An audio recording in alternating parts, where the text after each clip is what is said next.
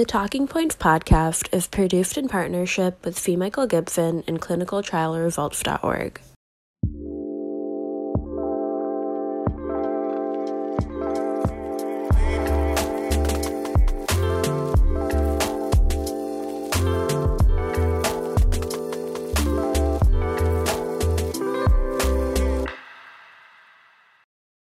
Mike Gibson and Dr. Zhang coming to you virtually from TCT 2020, and we're talking about the use of IVUS to guide optimal stent deployment versus traditional angiography.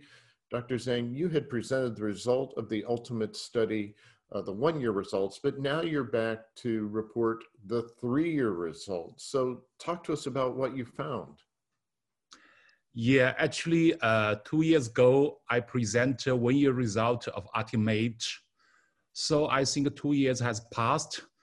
This time, I think this study is aimed to explore the difference in TVF 3 years after IVUS guidance versus angio guidance for glaucoma patient undergoing second-generation DES implantation.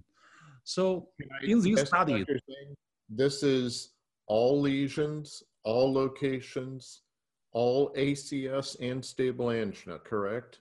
All comers. Yeah. All comers, yeah. So a total 1,448 glaucoma patients, including ACS, stable and unstable patient undergoing DES implantation or randomly assigned to either IVUS or angio guidance.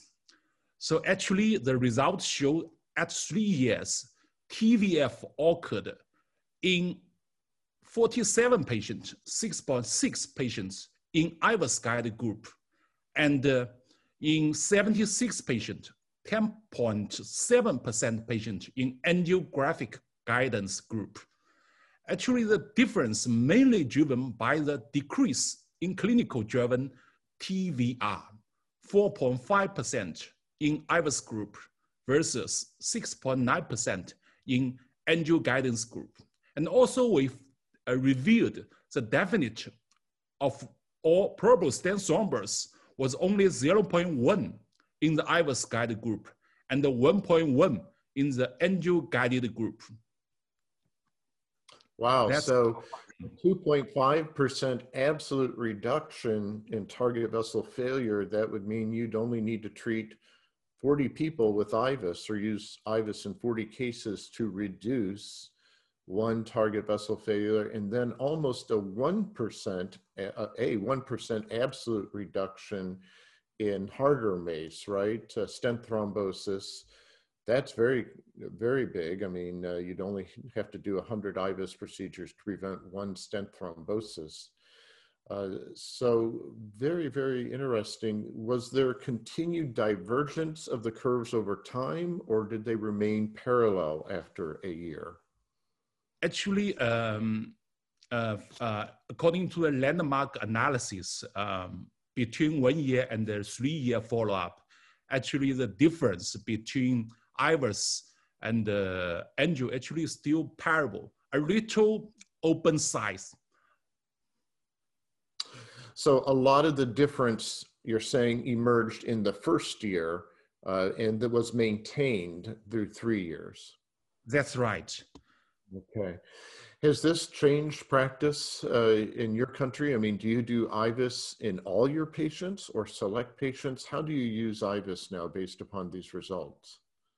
Actually, in our cath lab, I think nowadays we use, I think, for IVUS guidance PCI in complex PCI, high-risk PCI, like left man standing, bifurcation needle two-stent technique, and also CTO lesions, lung lesions. Actually, so far in China, according to the statistics, only 10% of PCI cases will be used IVUS guidance. However, after the ULTIMATE trial published, and the penetration of IVUS guidance was increased gradually, especially in recent 2 years. And would you expect the same findings for OCT? And where does OCT fit into your practice and into the practice in China? Yeah, yes, that's a very good question.